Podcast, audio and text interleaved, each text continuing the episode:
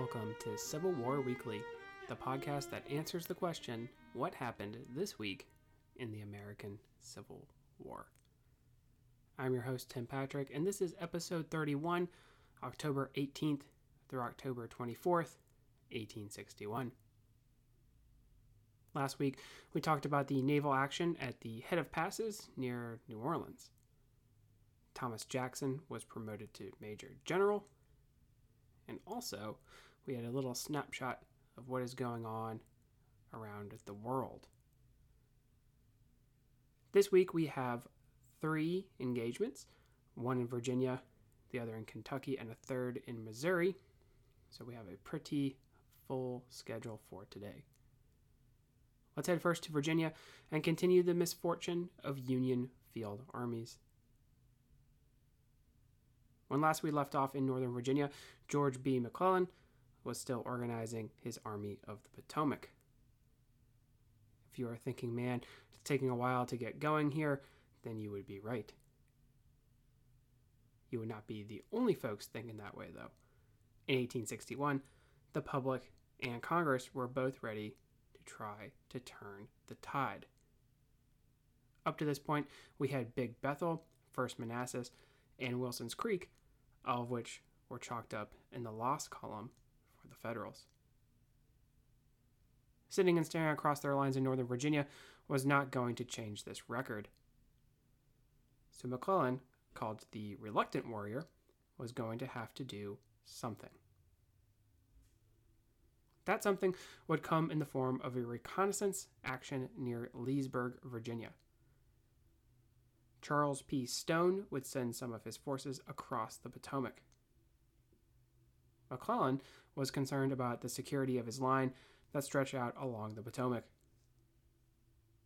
Charles Stone commanded a brigade under Patterson in the Shenandoah Valley, if you recall the failure of Patterson to trap Joseph Johnston and keep him from joining forces with Beauregard prior to the Battle of First Manassas. Charles Pomeroy Stone had served in the Mexican American War before being stationed at various places, including Fort Monroe in Virginia. Stone would command a division in October of 1861. He was not liked by some of his troops, including the 20th Massachusetts, which would fight at Ball's Bluff.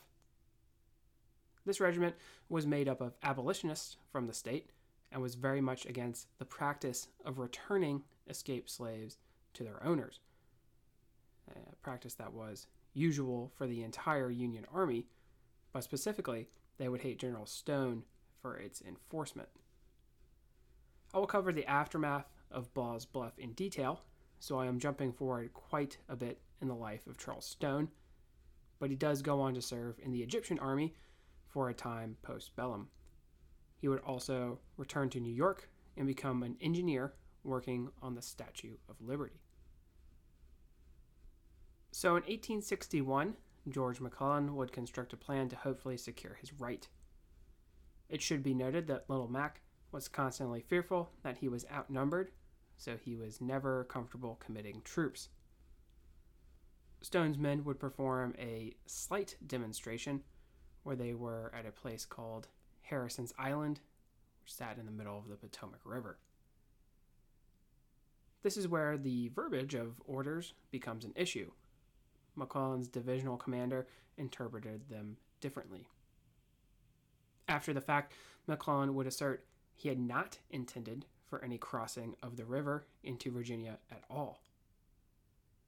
Stone also had under his command a brigade that he would send across the river at a place called Edwards Ferry, but they would play a very little part in diverting attention away from Harrison's Island and a place called Ball's Bluff. A nighttime excursion led the Union troops to believe that there was a large camp of Confederates right across the Potomac. The only problem is when the action that starts Ball's Bluff begins, they were not there. In fact, they had never existed. In the darkness, trees had been mistaken for rebel tents. A more in depth look into the area would be necessary. So Stone selected several regiments for the job, including the California Brigade, 42nd New York, as well as the 15th and 20th Massachusetts. Leading these men was Edward D. Baker. Baker is an interesting character. He was a good friend of Abraham Lincoln, at one time a fellow Whig from Illinois. He had served in a volunteer regiment of Illinois troops in the Mexican American War. Men under his command had actually captured the wooden leg of General Santa Anna during the war. After that conflict, he would remove himself to the west, becoming a congressman from Oregon. Baker had helped to make sure California and Oregon would both be Republican states for Lincoln during the 1860 election. His men were made up primarily of Irish immigrants from Philadelphia, but they were known as the 1st California Regiment in honor of Baker and the Californians who had funded them.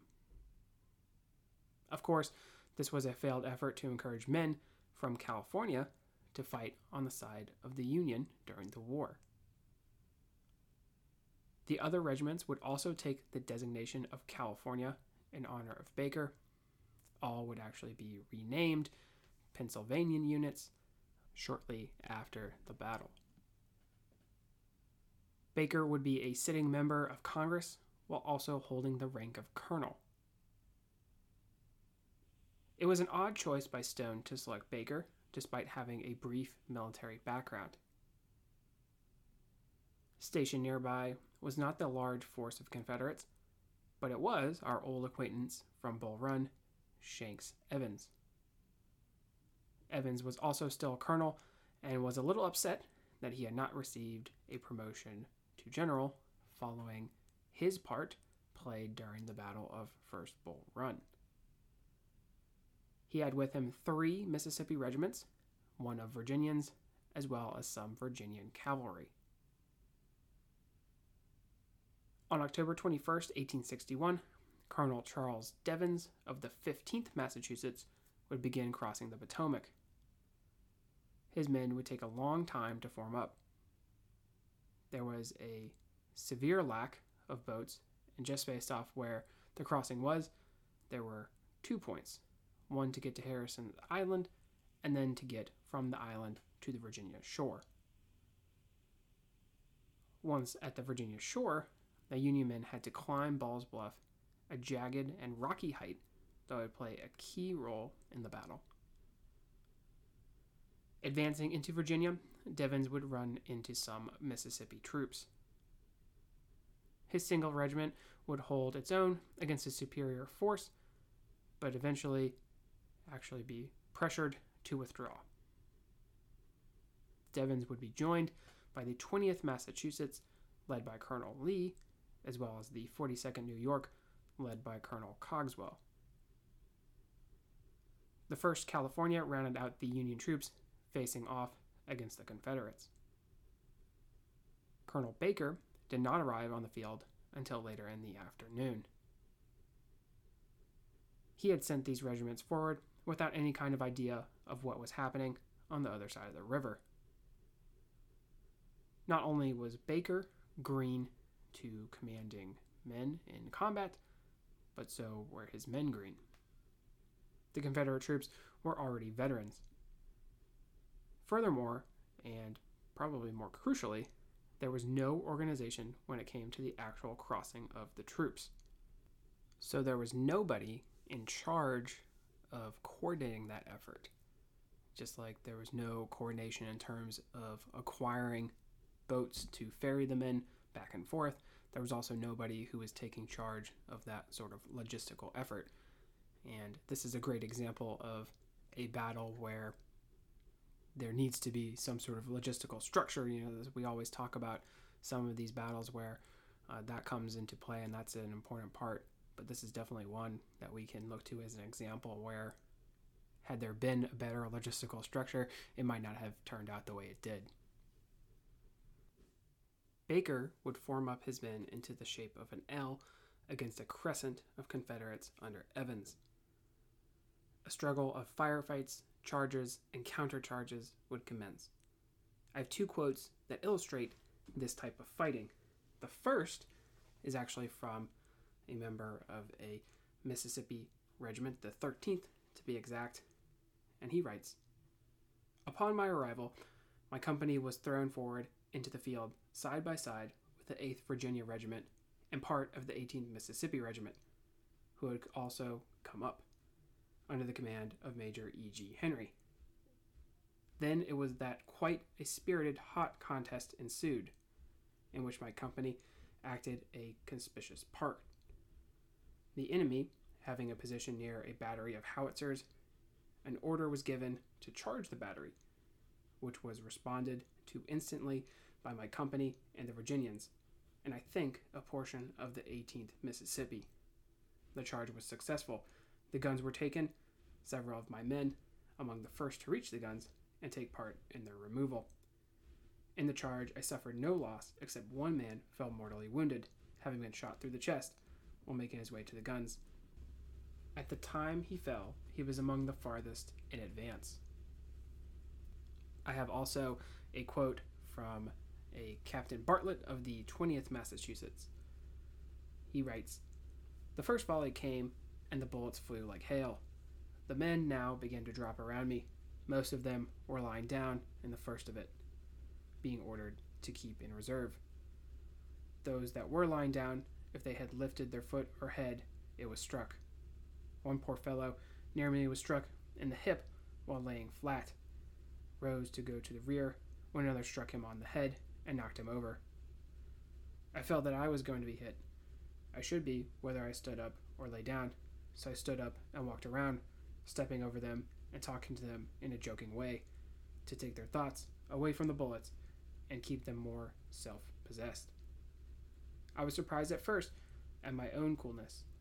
I never felt better, although I expected, of course, that I should feel the lead every second. I was wondering where it would take me. I kept speaking to Lit, surprised that he was not hit amongst the rain of bullets. I said two or three times, Why, Lit, aren't you hit yet? Lit was as cool and brave as I knew he would be. The different companies began to will away under this terrible fire. So we have two very different quotes surrounding the action going on. Seems like the Mississippi regiment did not quite have as terrible of a time of it. Obviously, the fighting got a bit fiercer. Eventually, the Confederates would form for another charge. It was at this point that Colonel Baker was hit three to four times, killed almost instantly. Despite his shortcomings, Baker had been cool under fire until the end. A fight erupted between the Federals and the charging Confederates over the sword and body of the fallen congressman. With the death of their commanding officer, the remaining Union colonels decided it would be better to retreat back across the river.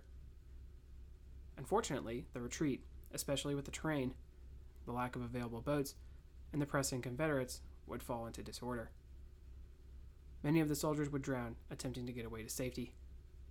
There are particular harrowing tales of the event, and here I actually have more quotes about the battle.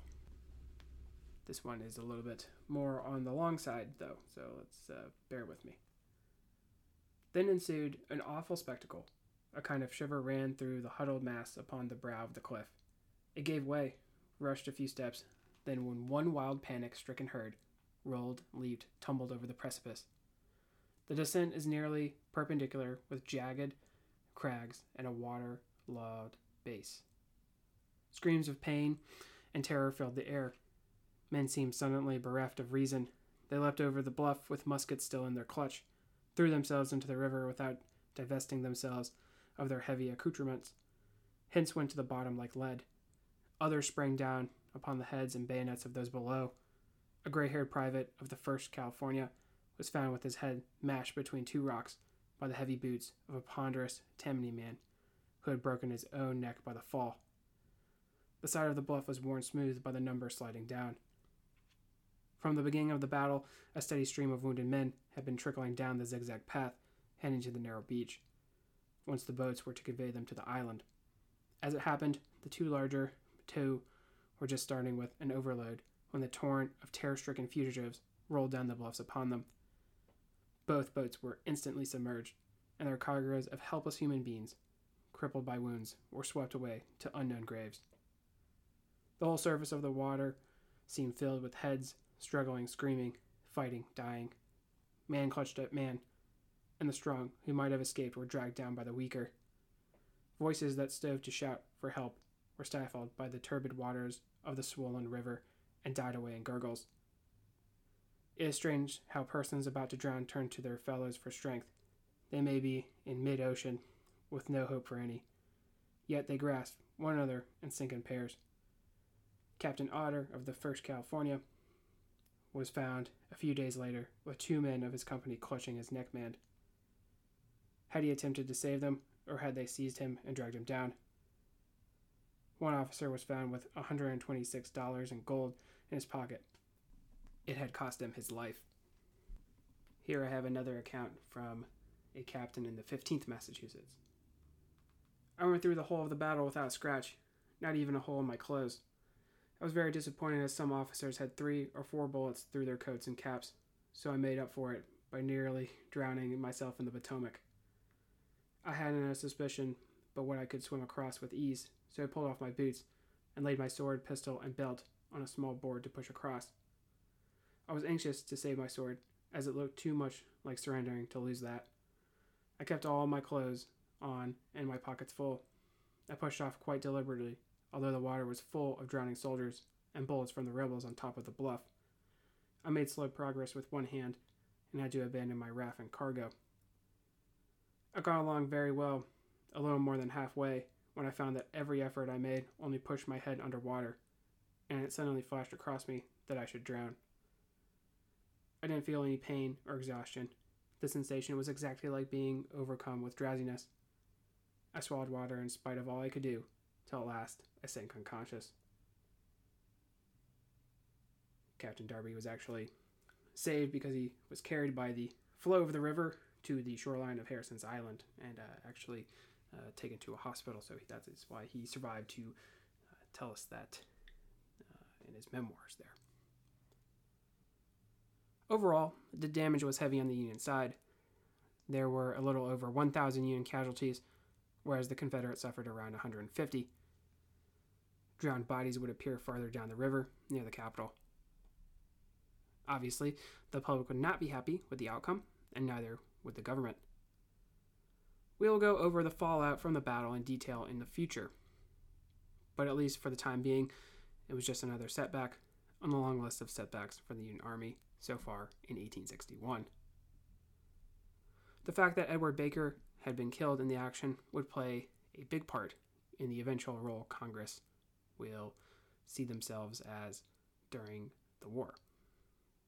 Despite his shortcomings as a field commander, Baker would be lauded by a hero and mourned by many, including Abraham Lincoln.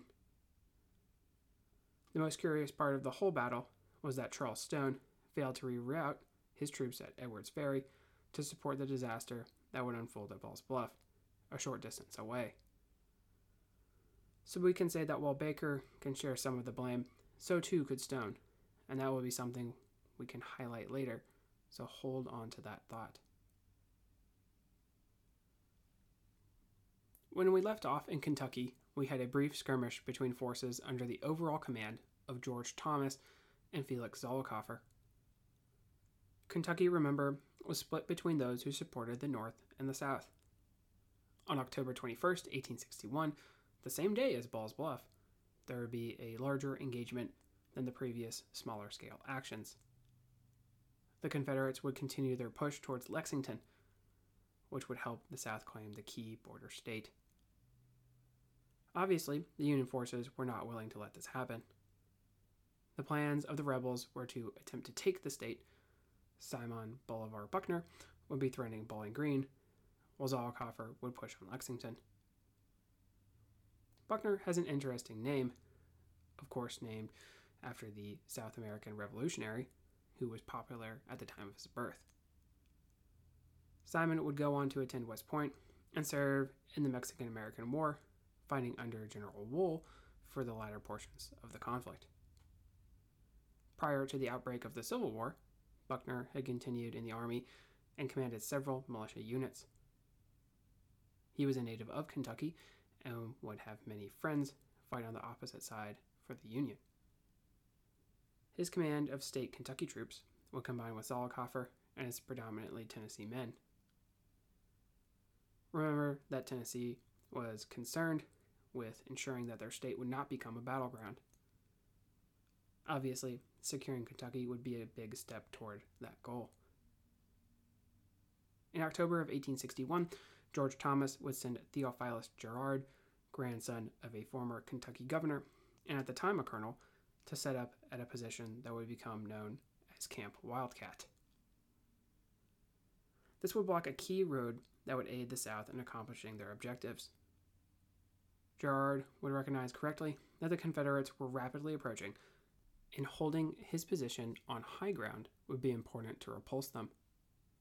Garrard would write, If I do not receive more troops, I intend to abandon this place. I have no idea of having my men butchered up here, where they have a force of six to one. I would like to hear from you immediately. In a sort of piecemeal kind of running fight, Camp Wildcat would receive reinforcements from Camp Dick Robinson, including troops commanded by the Polish born General Albin Schoepf. Schoepf had served in the Austrian army and participated in the Hungarian Revolution of 1848. Exiled to Turkey, where he had served in the Ottoman army for a time, he eventually found his way to America, becoming a general commanding a brigade at Camp Wildcat. Eventually, Schoepf would run into some trouble, being critical of the performance of Don Carlos Buell in the Kentucky campaign of 1862 and requested to be transferred. The Polish general would be placed in charge of Fort Delaware, which we discussed in our segment on prisoner of war camps during the Civil War. Also in the Union command is an interesting figure of James Steedman, who would command the 14th Ohio at Camp Wildcat. Steedman had fought in the Texas Wars of Independence under Sam Houston. After also trying his hand during the gold rush in California, Steedman would return to Ohio and unsuccessfully try his hand at politics. We've actually already met Steedman before. He commanded a regiment during the Battle of Philippi, their early battle in western Virginia. The battle for Camp Wildcat will commence on October 21st as Zollicoffer approaches. Both sides are extremely green, including Garrard's hastily put together volunteers. Training for these men sometimes including a brief rundown of how to fire their weapon. Still, the Union Army would hold the advantage, showing some 7,000 men as opposed to around 5,400 rebels. The Confederates would sometimes be armed with flintlock muskets, so they would be at a severe disadvantage in terms of armament, in addition to attacking uphill toward fixed Union positions. Even so, the Confederate Army would attempt to dislodge the Yankees, who were placed on top of Wildcat. Zollicoffer would send in the 11th and 17th Tennessee Infantry. After a sustained firefight, both regiments would be forced to withdraw, but showing the inexperience of troops and commanders, the 17th at least had some minor success.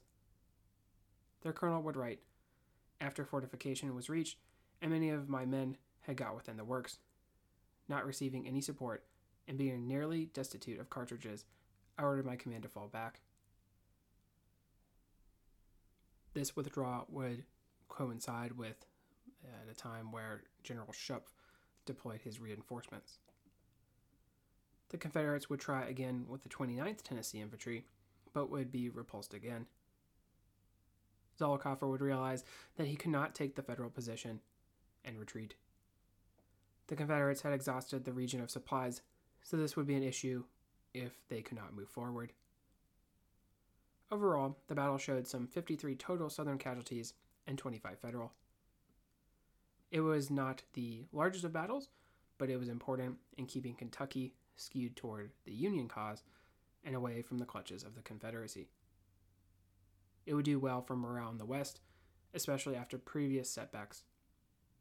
Unfortunately, though, although this was a key early victory, it is often overshadowed by Ball's Bluff, which was a bit larger and closer to the capital. So, for those two reasons, Ball's Bluff would take the center stage there. Another key engagement occurred in Missouri on October 21st that will bode well for the Union. We mentioned that John C. Fremont had not issued reinforcements to Nathaniel Lyon because of operations in southeast Missouri, where Gideon Pillow's force had been operating with State Guard under Jeff Thompson. M. Jeff Thompson was originally from present day West Virginia before moving out to Missouri. His band of men operated in a particularly swampy region and became known as the Swamp Rats. Thompson himself was known as the Swamp Fox, taking on the name of the famous Revolutionary War fighter in South Carolina. When Fremont announced emancipation in Missouri, Thompson would respond with raids on Union held areas.